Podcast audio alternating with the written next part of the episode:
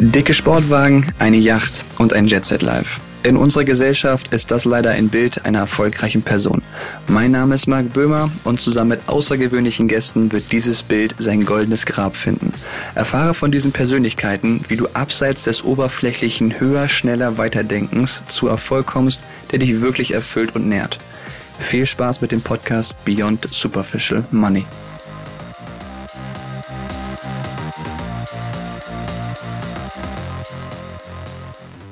Wir nehmen heute am 18. August 2022 den Podcast auf und wenn ich heutzutage die Nachrichten öffne, dann hagelt es nur von politischen Krisen. Russland führt einen Angriffskrieg gegen die Ukraine, der Konflikt zwischen China und Taiwan heizt sich weiter auf und die Inflation steigt ins Unermessliche. Das sind nur die größten Themen, die wir so mitbekommen, wobei wahrscheinlich auch vieles untergeht. Ich möchte heute der Frage so ein bisschen nachgehen, wie konnte es eigentlich so weit kommen und warum ist gefühlt zumindest seit 2020 hinter jeder Ecke eine neue Krise, auf die wir irgendwie warten. Zum Glück habe ich dafür heute auch einen absoluten Experten bei mir. Er ist CEO und stellvertretender Vorsitz, Vor, äh, Vorstandsvorsitz der Münchner Sicherheitskonferenz, kurz MSC. Die MSC ist nämlich weltweit ein führendes Forum für Debatten international, für internationale Sicherheitspolitik. Bei der Hauptkonferenz gehören zum Publikum 450 hochrangige Entscheidungsträger und prominente Meinungsmacher aus der ganzen Welt, darunter Staatsoberhäupter, Minister, Führungspersönlichkeiten von internationalen Organisationen und Nichtregierungsorganisationen sowie eben auch führende Vertreter aus Wirtschaft, Medien, Forschung und Zivilgesellschaft. Ich freue mich auf ein spannendes Gespräch mit einem Mann, der sagt, die letzten 14 Jahre hat sich eine Verschlechterung in den relevanten Demokratieindizes gezeigt. Schön, dass du heute hier bist. Benedikt Franke. Gut, danke, dass ich da sein darf. Sag mal, wenn du morgen ein politisches Amt in einem deiner ausgesuchten Länder dir aussuchen könntest und ab da jetzt morgen kandidieren würdest, welches Land würdest du dir aussuchen, was für ein politisches Amt wärst und was wären deine ersten drei Handlungspunkte? Schau her, also das Tolle an politischen Ämtern ist, dass man gestalten kann. Und ich glaube, das ist, äh, das ist ja auch das, was mich an, an meiner aktuellen Aufgabe bei der Münchner Sicherheitskonferenz so reizt, gestalten können.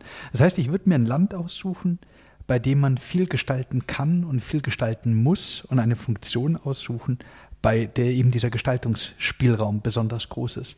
Und in manchen Ländern ist es der Präsident und in manchen Ländern ist es der Premierminister. In, in manchen Ländern hat man aber im Parlament mehr zu sagen oder vielleicht sogar als Parteivorsitzender außerhalb äh, der Administration am meisten zu sagen. Am spannendsten ist es, glaube ich, bei den Ländern, wo der Gestaltungsspielraum aus verschiedenen Gründen besonders groß ist. Und das heißt, ich würde immer in den globalen Süden schauen. Mhm. Ich würde mir Länder anschauen, die große Chancen haben, aber die strukturelle Hürden im aktuellen Systemwettbewerb haben, die sie benachteiligen und würde dann versuchen, an diesen Hürden etwas zu ändern. Das heißt, mein, mein Studium hat sich immer mit dem afrikanischen Kontinent beschäftigt. Mhm. Jetzt äh, gibt es natürlich viele Beispiele von äh, alten weißen Männern, wie mir sozusagen, die versuchen in Afrika irgendwas zu bewegen. Äh, ähm, und dementsprechend ist das jetzt ja nur eine hypothetische Überlegung, aber ich würde mir ein kleines Land im globalen Süden aussuchen und versuchen, in diesem schwierigen Umfeld, in dem sich solche Länder aktuell befinden, mhm. äh, ein bisschen was besser zu machen und möglichst viel zu gestalten. Gibt es denn jetzt für dich so gerade aktuell so ein konkretes Land, wo du sagst, das liegt dir gerade irgendwie besonders am Herzen, wo du jetzt reingehen würdest oder wo sich gerade extrem viel passiert? Oder ist das wirklich. Du offen? hast ja in deiner, deiner Anmoderation schon gesagt, dass gerade sehr viel passiert. Ja. Ähm, ich glaube, auf der einen Seite ist das total richtig. Mhm. Es ist die Anzahl der Krisen, die Kadenz der Krisen, die, ähm, die Interdependenz der Krisen, die ist tatsächlich gestiegen. Auf der anderen Seite hat sich natürlich auch äh, der Journalismus ein bisschen verändert. Wir, mhm. wir hören immer von Dramen und man braucht Dramen, um, um das alles am Leben zu halten ähm, wir hören relativ wenig von den vielen Erfolgsgeschichten, mhm. äh, die es gerade gibt. Und äh, wir haben immer die Tendenz, uns auf das Negative zu konzentrieren. Und es gibt in Afrika unendlich viele Erfolgsgeschichten. Mhm. Und deswegen ja, ein, ein, ein Land, das vielleicht seine Rohstoffverträge gerade neu verhandelt, äh, ein Land, das gerade neue Rohstoffvorkommen gefunden hat, ein Land, das an der Schwelle zur nächsten Stufe der Demokratisierung steht. Ja. Das sind die Länder, die mich reizen. Da gibt es jetzt in Afrika von den 54 sind es schon einige. Und ob das jetzt äh, die große Herausforderung Nigerias ist, als schnellst wachsendes Land, mhm. oder die vielleicht ein klein bisschen anders gelagerte ähm, äh, Demokratische Republik Kongo. Ja. Das weiß, weiß ich nicht, aber eins dieser Länder wäre, glaube ich, äh, besonders spannend. Allerdings gibt es ja auch zu Hause genug Themen, die man anpacken kann.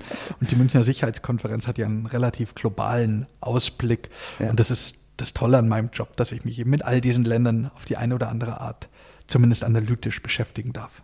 Ja, also ich habe mich selber auch ein bisschen reingelesen. Ich finde es unglaublich, was ihr da bewegt, was ihr da alles verbindet, wie viele Länder auch da vertreten sind. Also unheimlich spannend. Aber bevor du, bevor du dahin gekommen bist, hast du ja studiert in Cambridge und in Oxford. Einmal hast du ja Politik studiert und einmal internationale Beziehungen waren das, glaube ich, ne? Was hat dich denn eigentlich motiviert oder was hat dich so gereizt an der Politik, dass du gesagt hast, ich fange jetzt an, das zu, zu studieren? Und dann eben auch, was, was für eine Motivation hat dich eben bis zu deiner jetzigen Position äh, bei MSC getrieben? Ja, ich glaube, es war immer die gleiche Motivation. Ich bin auf ein englisches Internat gegangen, ähm, um mal aus dem bayerischen System rauszukommen und natürlich die Sprache aufzupolieren ja. und so Geschichten. Und bin da dann hängen geblieben, weil ich so geliebt habe. Und da stand über dem Bett jedes Schülers ein Spruch von Edmund Burke. The only thing needed for evil to triumph is for good men to sit down and do nothing. Und wenn du da also quasi im Internat liegst, jeden Abend, und das Letzte, was du quasi äh, vor deinen müden Augenlidern noch siehst, ist dieser Spruch, dann irgendwann glaubst du es nicht. Ich bin fest davon überzeugt, dass es genau das. Also ja. wenn du irgendwie äh, der Meinung bist, du, du, du kannst was verändern, dann wäre es sträflich, wenn du es nicht versuchst.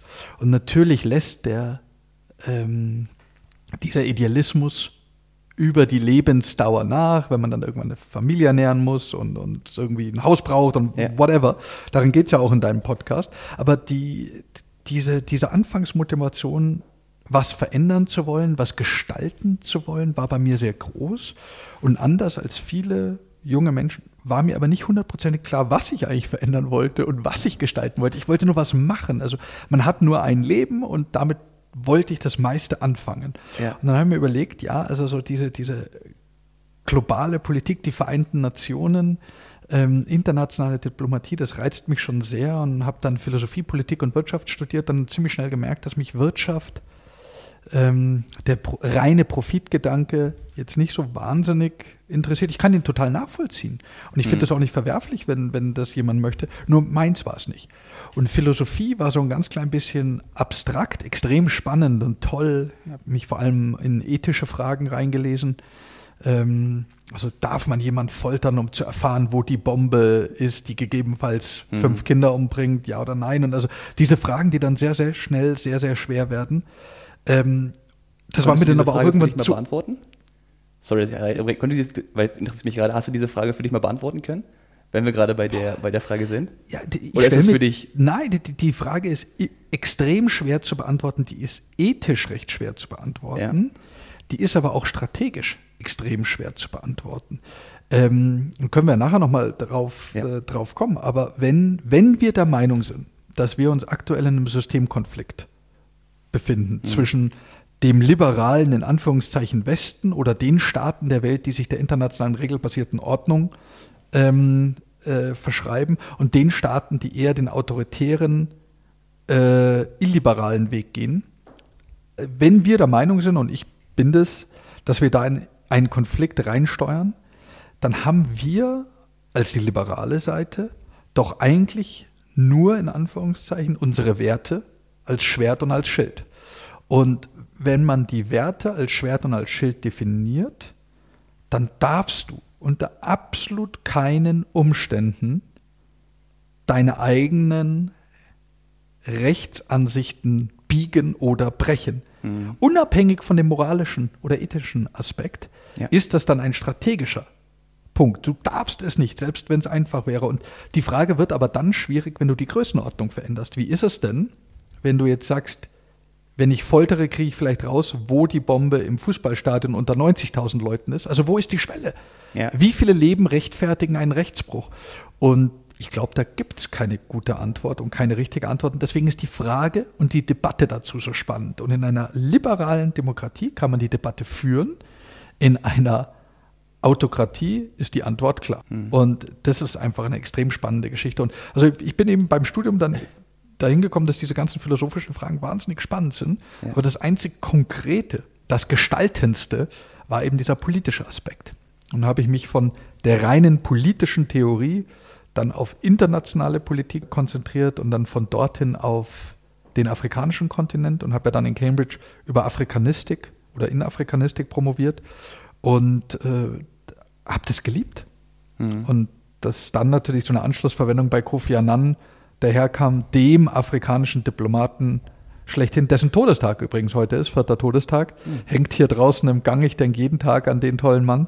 Der hat in mir dieses Feuer einfach noch weiter entfacht. Und von da an ging es dann immer in, in diese Richtung internationale Diplomatie, internationale Beziehungen weiter.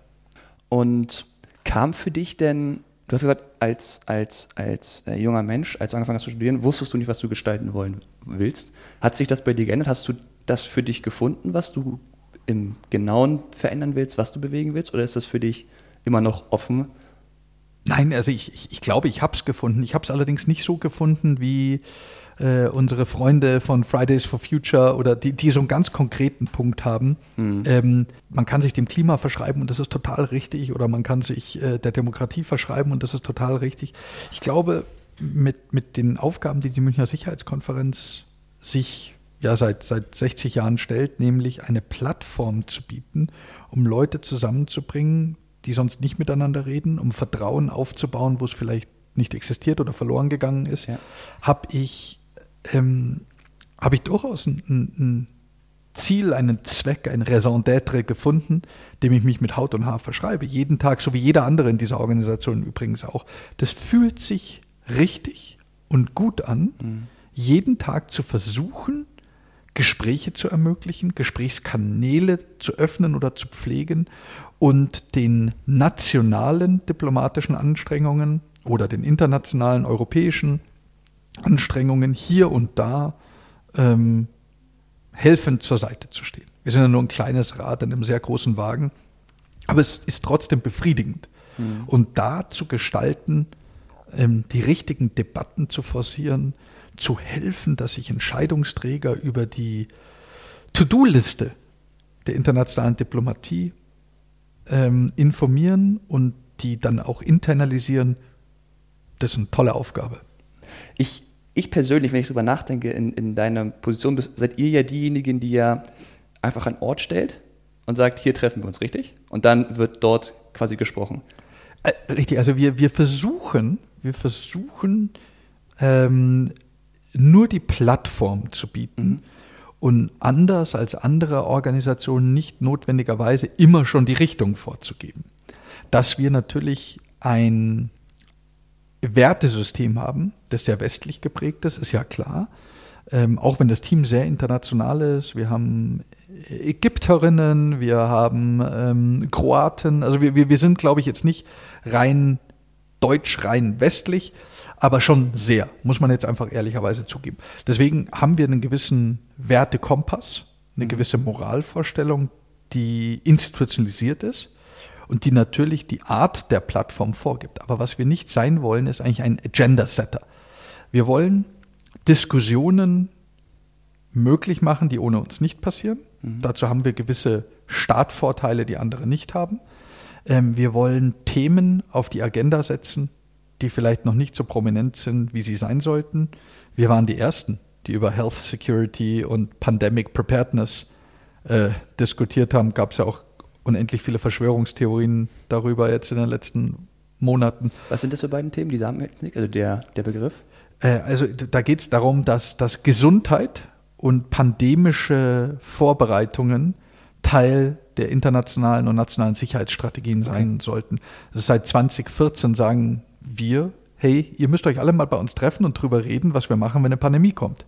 Okay. Ähm, das sind dann immer mehr gekommen, von Bill Gates über den Chef der WHO sind sie dann alle bei unseren Veranstaltungen gewesen. Ich würde behaupten, dass das dem einen oder anderen schon den Horizont ein bisschen erweitert hat und vielleicht hier und da in, in den letzten zwei Jahren hilfreich war. Aber wir müssen auch uns irgendwie sagen lassen, dass natürlich sich trotzdem nicht genug in der Vorbereitung auf so einen äh, Ernstfall getan hat, dass wir schlecht und beinahe nackt dastanden an manchen Stellen. Und leider Gottes, dass wir wohl auch bei der nächsten beinahe wieder so nackt und hilflos dastehen. Und ich glaube deswegen, ein Punkt, den wir eben sehr wichtig finden, ist, dass wir solche Themen auf die Agenda heben, frühzeitig, und äh, dass wir gleichzeitig Themen, die von der Agenda runtergefallen sind, wiederbeleben und wieder draufheben. Verstehe. Und dass wir drittens Themen geopolitisch aufladen. Also das ist nämlich, es ist so leicht, de, dem, dem allgemeinen Narrativ zu folgen, ohne die geopolitischen Komponenten je zu diskutieren, weil manchmal sind die einfach extrem komplex oder technisch oder unverständlich oder emotional aufgeladen äh, oder historisch bedingt, sodass es für den schnellen Medienkonsum, dem wir uns ja alle irgendwie ähm, ausgeliefert haben, relativ ungeeignete Themen sind. Und deswegen müssen wir ständig wieder darauf hinweisen, dass fast alles, das wir tun, mittlerweile eine geopolitische Komponente hat. Also das sind unsere drei Dinge. Neue Themen auf die Agenda, alte Themen, die runtergefallen sind, wiederbeleben und drittens die Geopolitik in den Themen zu beleuchten. Hm. Gerade wo du, wo du meintest, ihr war die Ersten, die das Thema angesprochen haben, würde mich mal interessieren, ist das dann für euch von Frust, dass das Thema jetzt erst so spät aufkommt oder eher ein Gefühl von Freude, jetzt reden wir endlich drüber? Also wie geht man dann auf so ein Thema zu, wenn es dann endlich mal besprochen wird? Also es ist ja auch nicht so, dass, dass wir immer alles besser wissen. Aber ich glaube, der Punkt ist, wir sind relativ gut darin geworden, Debatten zu identifizieren, die, die nicht in den Ebenen geführt werden, aktuell noch nicht geführt werden, in denen sie aus Sicht der Experten hm. geführt werden sollten. Und da gibt es hunderttausend Themen, die einfach nicht die Aufmerksamkeit bekommen.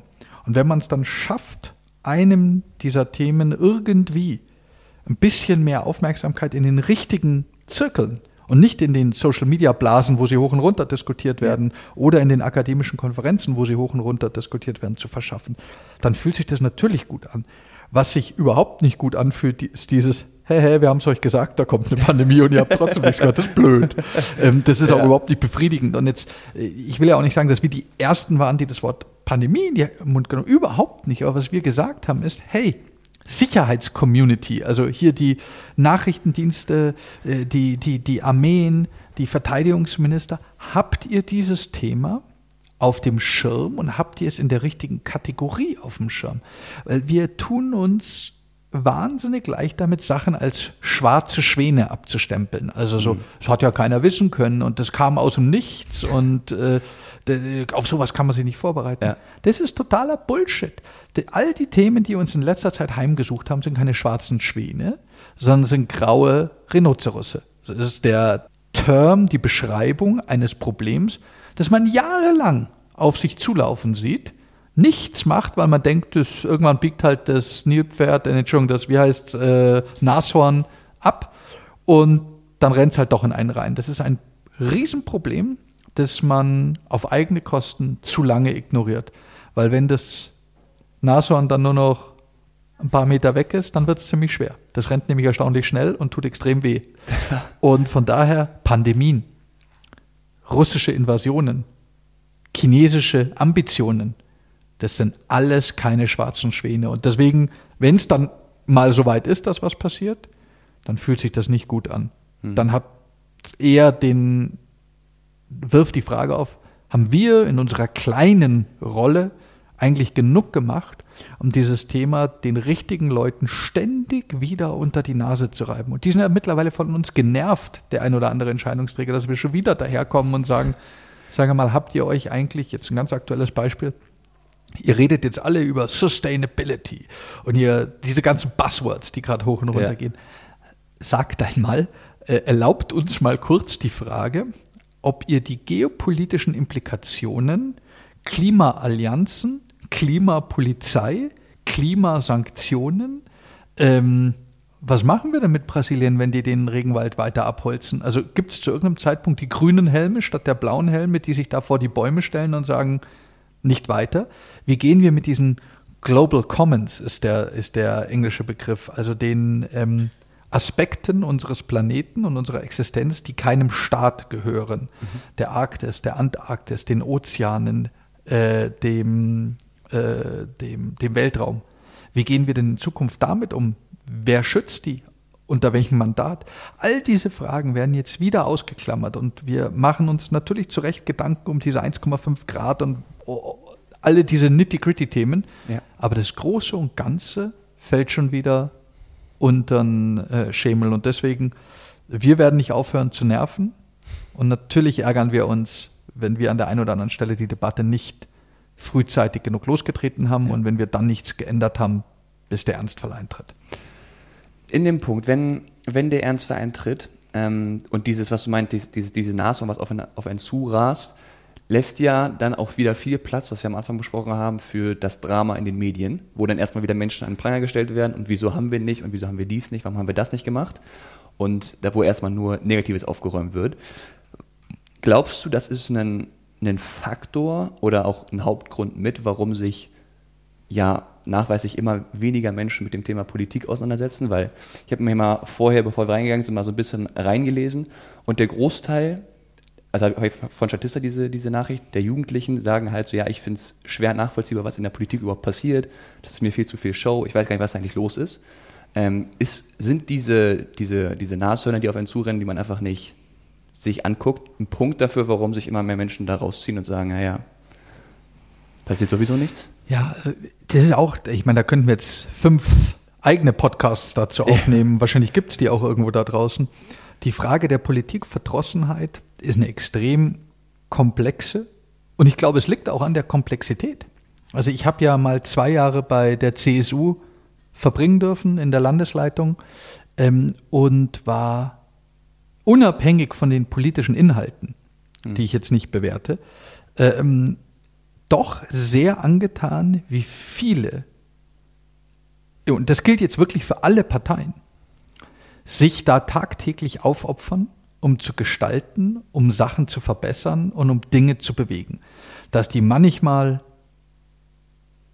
das nicht richtig angehen, und auch das gilt wieder für alle Parteien, ähm, mag sicherlich richtig sein, das ist aber in jedem Berufsfeld so, mhm. dass der Politiker, die Politikerin viel mehr im Scheinwerferlicht steht als andere, ist auch ein Thema, das, glaube ich, dazu führt, dass viele eigentlich geeignete Menschen gar nicht in die Politik gehen wollen, weil wenn man für jedes äh, Thema gleich in der Luft zerfetzt wird und zur Rede gestellt oder beziehungsweise an den Pranger gestellt wird, ja. dann hat man auch irgendwann keine Lust. Ich habe das im eigenen Umfeld immer mal wieder gesehen. Leute, die wären so tolle, also von Landräten bis zu Bundeskanzlern, mhm. die dann gesagt haben, ich bin doch nicht blöd. Ich setze mich doch da nicht hin für das Gehalt wenn ich dann zu irgendeiner Beratung oder sonst irgendwas gehen kann, das Dreifache verdienen kann und mir keiner sagt, du spinnst, weil du heute einmal geflogen und nicht bist und nicht den Zug genommen hast. Also die Debatte ist ja so hart mittlerweile. Und ich glaube, wir tun vielen Politikern Unrecht. Okay. Und wir führen die Debatte, da haben wir, glaube ich, vor dem Podcast kurz drüber geredet, auch schon wieder viel zu negativ. Ja. Wo sind denn die Erfolgsbeispiele? Warum schaffen wir es denn nicht, ähm, auch mal zu zeigen, was Politik tatsächlich bewegen kann, sondern ja. hängen uns an den wildesten Dingen auf. Und dass der Journalismus ähm, in einer ganz schwierigen Situation steckt, mhm. wo auf der einen Seite natürlich dieser der Schutz der freien Meinung über allem stehen sollte und auf der anderen Seite viele Medien kapiert haben, dass sie nur Klicks generieren oder Werbegelder einsammeln, Reichweite und Sichtbarkeit bekommen, wenn sie zuspitzen mhm. und überdrehen und ständig neuen Inhalt liefern. Und also ich will mich da überhaupt nicht auf die Bildzeitung einschießen. Es gibt grandiose Journalisten bei der Bildzeitung, die tolle investigative Jobs machen. Aber es ist schon so, dass ich, glaube ich, lange suchen müsste, bis ich in den Bildschlagzeilen der letzten Wochen oder Monate eine positive finde, sondern ja. es ist negativ. Und ich glaube, das lässt bei vielen Leuten den Eindruck ähm, hängen, dass gerade alles schlechter wird. Dass die Welt aus den Fugen ist, dass unsere Gesellschaft den Bach runtergeht, die Freibäder nicht mehr sicher sind und was da alles für Zeug kolportiert wird. Und das führt zu Politikverdrossenheit, ja. das führt zu Polemisierung, das führt dazu, dass Leute, die von Tuten und Blasen keine Ahnung haben, sich als Experten aufspielen können und auf diesen, diesen Emotionen reiten können. Ja. Und das sagt sich immer so leicht, dass wir da wegkommen müssen. Wie, habe ich keinen blassen Schimmer. Aber ich finde, wir sollten alle besser darin werden, auch mal Positives zu kommunizieren, ja. Zu kommunizieren ist das eine, zu konsumieren das andere. Wenn die Leute immer nur klicken auf das Drama und nicht auf das, äh, das Tolle, da, dann werden die Algorithmen natürlich irgendwann das Drama hochsetzen. Und da gibt es ein, ein extrem spannendes Thema und dann, ich weiß, meine Antwort ist nochmal unglaublich lang, aber das, das will ich dazu noch beifügen. Ich habe mit einem ehemaligen Chef von, von Burda Medien mal über das Thema Facebook-Algorithmen gesprochen und ich will jetzt auch Facebook überhaupt nicht verteufeln, aber es ist so, dass äh, wenn, wenn man in seinem Facebook-Feed ein Angry Smile macht oder ein, dieser explodierende Emoji oder sowas, also ein negatives Emoji, mhm. dann wird dieser Post sechsmal mehr geteilt und bewertet, als wenn man ein Smiley macht, ein ganz normales Happy Smiley. Krass. Das heißt, äh, der Algorithmus kapiert, Anger sells. Zorn verkauft sich besser als Unterstützung und das Positive. Und da, da müssen wir irgendwie anpacken. Und da liegt es, glaube ich, ganz besonders in der Hand der Jungen, der nächsten Generation, auch das sagt sich immer so leicht, anhand von Erfolgsbeispielen äh, in ihre Karrieren zu gehen und Sachen positiv verändern zu wollen, beziehungsweise weiterzuentwickeln. Mhm. Das Thema verändern hat ja auch immer den, den Beigeschmack, dass alles schlecht ist, man muss es jetzt verändern. Weiterentwickeln. Wir wollen doch, was weiß ich, grüner, besser, schneller werden sozusagen. Ja. Ähm, freier, schöner, reicher, whatever. Ähm, aber das kann man doch auch positiv aufladen und nicht immer gegen alles sein. Ja, und da rede ich mir den Mund fusselig, aber äh, ich glaube, wir haben das als, als Thema auch sicherheitspolitisch erkannt, weil sich dieser Zorn und diese Verdrossenheit natürlich wunderbar ausnutzen lassen. Das lässt sich durch die Polemiker, die Populisten von Parteien wie der AfD ausnutzen. Es lässt sich aber auch von den illiberalen Kräften im Ausland, den russischen Diensten, den mhm. chinesischen Diensten und anderer wunderbar ausnutzen. Und deswegen, vielleicht sollten wir einfach mal schauen, ein bisschen positivere Einstellung und ein bisschen mehr Erfolgsgeschichten äh, teilen, würde die Angriffsfläche ja. der bösen Jungs durchaus reduzieren. Und alleine das wäre schon wieder ein strategischer Move. Wie gehst du denn, vielleicht kannst du ja da mal uns, uns und unseren Hörern mal so zwei, drei Tipps vielleicht mitgeben. Wie holst du dir denn deine positiven Informationen, deine positive Energie, dass man halt eben genauso sagen kann, okay, es wird wenig gepostet, ist ja aber auch nicht null wenn sagt, es wird jetzt gar nichts Positives hochgeladen, wie, wie holst du dich da immer wieder zurück und holst du die, diese positive Energie wieder rein, dass du sagst, okay, so schlecht ist es gar nicht, und dass du dieses Bild eben auch hast, ja, dass eben auch ganz, ganz viel Gutes funktioniert. Woher holst du dir das? Ja, also ich, ich glaube, da gibt es vielleicht zwei Punkte. Ich hatte das große Glück äh, bei Johns Hopkins, da habe ich meinen Master gemacht, äh, einen ehemaligen CIA-Direktor als, äh, als Professor zu haben, der, der den an und für sich total offensichtlichen Satz wie ein Mantra vor sich hergetragen hat. Ähm, frage dich bei jeder Information, warum du sie gerade jetzt siehst und wer daran ein Interesse hat. Weil es quasi unmöglich geworden ist, dass du dir völlig unvoreingenommen Informationen holst, sondern eigentlich werden sie dir irgendwie serviert bzw. zugänglich gemacht. Und da gibt es immer einen Hintergedanken. Mhm. Und wenn man sich das täglich fragt und wenn man täglich das ganze Drama auf Twitter oder weiß der Herrgott wo, ähm, wenn man das ständig hinterfragt, dann, dann ist schon mal der erste Schritt gemacht. Okay. Und dann Erfolgsrezepte oder beziehungsweise Erfolgsgeschichten gibt es ja tatsächlich unendlich viele. Die muss man gar nicht so sehr suchen. Ähm, die, die bekommen einfach nur nicht die Aufmerksamkeit. Und wir haben ja hier bei der, bei der Münchner Sicherheitskonferenz das große Glück, dass wir quasi jeden Tag diese Themen mitbekommen. Also wir sind entweder auf irgendwelchen Konferenzen oder wir organisieren selber welche mit den tollsten, besten, wichtigsten, intelligentesten Menschen, die es gibt. Und da dabei sein zu dürfen und da jeden Tag davon lernen zu dürfen und sich diese Erfolgsbeispiele auch dann zu merken, ähm, von Chickpea Farming in Kenia, das dort alles verändert, bis hin zu The New Rice for Africa, das sind so Food Security Geschichten, also Nahrungsmittelsicherheit, Nahrung, Ernährungssicherheit, ja. bis hin zu diplomatischen Initiativen, die funktioniert haben. Also ich bin ein ganz großer Verfechter, das wird jetzt wahrscheinlich keinem deiner Hörer was sagen, aber das Montreal-Protokoll äh, ist, ist etwas, das ich ständig das ich wie ein Mantra vor mir hertrage, das Montreal-Protokoll war eine diplomatische Spitzenleistung, das ähm, als das Ozonloch Ende der 80er Jahre erkannt wurde, dafür gesorgt hat, dass innerhalb von drei Jahren diese, diese Stoffe, äh, diese Treibgase, die in den Sprühflaschen waren, verboten wurden. Auf der ganzen Welt. Das hat sich jeder dran gehalten. Ähm, und das Ozonloch sich ja jetzt beinahe wieder geschlossen hat. Also das ist das Zeichen, dass internationale Diplomatie grandios funktionieren kann, wenn sie auf die Wissenschaft hört und alle merken, das betrifft sie. Und jetzt muss man sich fragen, warum gibt es heute so wenig Montreal-Protokolle? Warum hören wir so wenig von solchen Erfolgsrezepten? Und auch hier hat die Münchner Sicherheitskonferenz wieder eine kleine Rolle, weil wir solche Themen immer wieder in den Vordergrund stellen. Ja, wir weisen auf Probleme hin. Und ja, wir geben Leuten, die die Lösungsvorschläge haben, die Bühne. Aber wir sind auch immer sehr daran interessiert, Erfolgsgeschichten mit möglicher Relevanz zu bewerben. Kannst du uns vielleicht zum Ende deine Sicht vielleicht auf die Zukunft so ein bisschen geben? Auf was erwartet uns jetzt vielleicht, sei es jetzt eben politisch, wird sich das jetzt in den nächsten Jahren deiner Meinung nach eher beruhigen? Die Diplomatie kommt wieder ein bisschen mehr zusammen, man spricht mehr miteinander und diese ganzen Riesenkonflikte, die zumindest jetzt aufgebauscht werden, werden ticken weniger? Oder werden wir einen Zug erleben, dass es, dass es mehr Konflikte geben wird? Was glaubst du aus, aus deiner Sicht und aus deinen Informationen? Also diese Fragen, die die Zukunft betreffen, sind ja immer schwierig und da kann man so daneben liegen und ich muss ganz ehrlich sagen, ich lag in der Vergangenheit bei ganz vielen Dingen daneben. Also weder Trump habe ich vorher gesehen, noch Brexit wollte ich wahrhaben. Ähm, also vielleicht bin ich genau der Falsche, um eine äh, Voraussage für die Zukunft zu treffen. Aber ich, ich denke mir einfach das Folgende.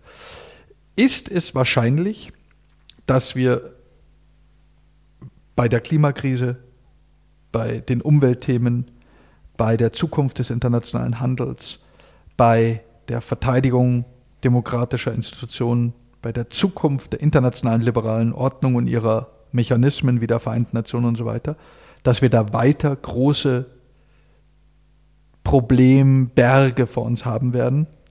Ich würde sagen, ja, das ist wahrscheinlich. Die große Frage ist doch jetzt, ob diese Anzahl, Intensität und Kadenz von Krisen die liberalen Staaten zusammenbringt und dazu bringt, das Ganze intensiver und visionärer anzupacken, oder ob uns diese Anzahl, Intensität und Kadenz von Krisen auseinanderdividiert und fragmentiert. Da habe ich keinen blassen Schimmer. Ich habe natürlich eine ganz klare Hoffnung. Ja. Und ich glaube, dass diese immer lauter werdenden Weckrufe natürlich auch was Positives haben, nämlich dass sie uns immer wieder wachrütteln. Ob es genug ist, ob wir genug wachgerüttelt sind, bin ich mir noch nicht hundertprozentig sicher. Ich glaube, es haben ganz viele immer noch nicht verstanden, wie schnell sich dieses Klima ändert und was eigentlich von uns zu tun ist. Jeden Tag, wenn ich das ganze Plastik sehe, könnte ich heulen, weil ich weil ich mir denke, das kann doch nicht wahr sein, dass wir wissen, dass das so ein Riesenproblem ist ähm, und dass wir trotzdem gefühlt so wenig tun. Aber ähm, am Ende des Tages bleibe ich ein Optimist, dass Menschen grundsätzlich besser sind, als wir immer wahrhaben wollen und dass grundsätzlich fast jeder Mensch in Frieden, Freiheit und Wohlstand leben möchte und dass auch grundsätzlich jeder Mensch bereit ist, sich weiterzuentwickeln, zu lernen und der Gute im Raum zu sein und dementsprechend massive Investments in Bildung, in Austausch über Grenzen hinweg, ähm, in einen positiven Mindset ist, glaube ich, genau das Richtige. Wir müssen die Vorteile unserer liberalen Ordnung viel besser verkaufen und wir müssen sie viel besser verbreiten. Also ich will jetzt überhaupt nicht davon reden, dass am, am, am deutschen Wesen soll die Welt genesen. Das, das überhaupt nicht. Darum geht es nicht. Sondern der Punkt ist doch, wenn man erstmal gesehen hat, wie schön es ist, in, in, in Frieden, Freiheit und halbem Wohlstand zu leben, ähm, dann will man das doch auch. Ja. Und das erklärt ja auch viele dieser Migrationsbewegungen.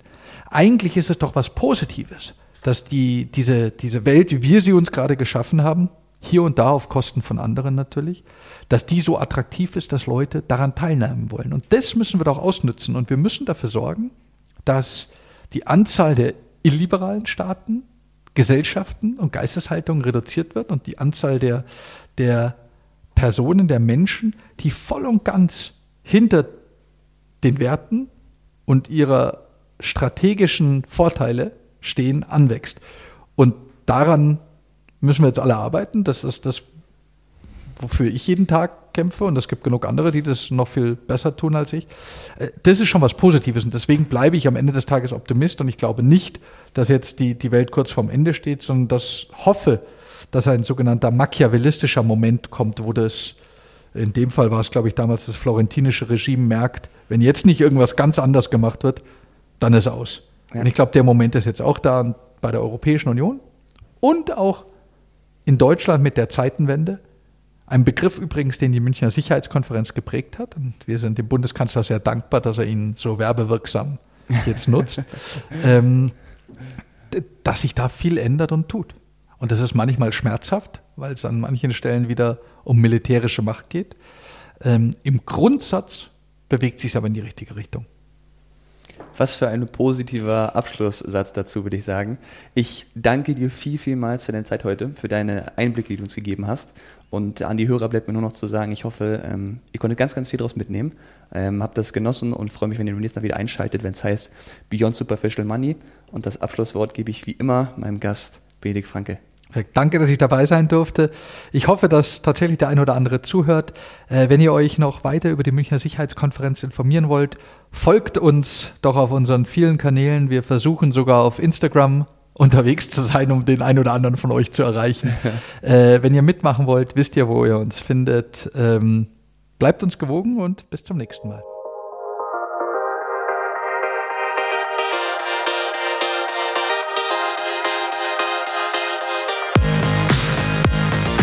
Vielen Dank, dass du dieser unglaublichen Persönlichkeit und mir deine volle Aufmerksamkeit geschenkt hast.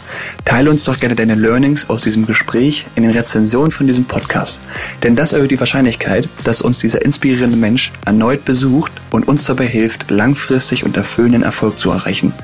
Ich teile dir in den Show Notes und auf meinem Instagram-Profil mark-live, geschrieben wie das Leben, einen Link, in dem du eine Zusammenfassung dieses Gesprächs findest. Damit kannst du das Gehörte einfach nochmal nachlesen und für dich verinnerlichen.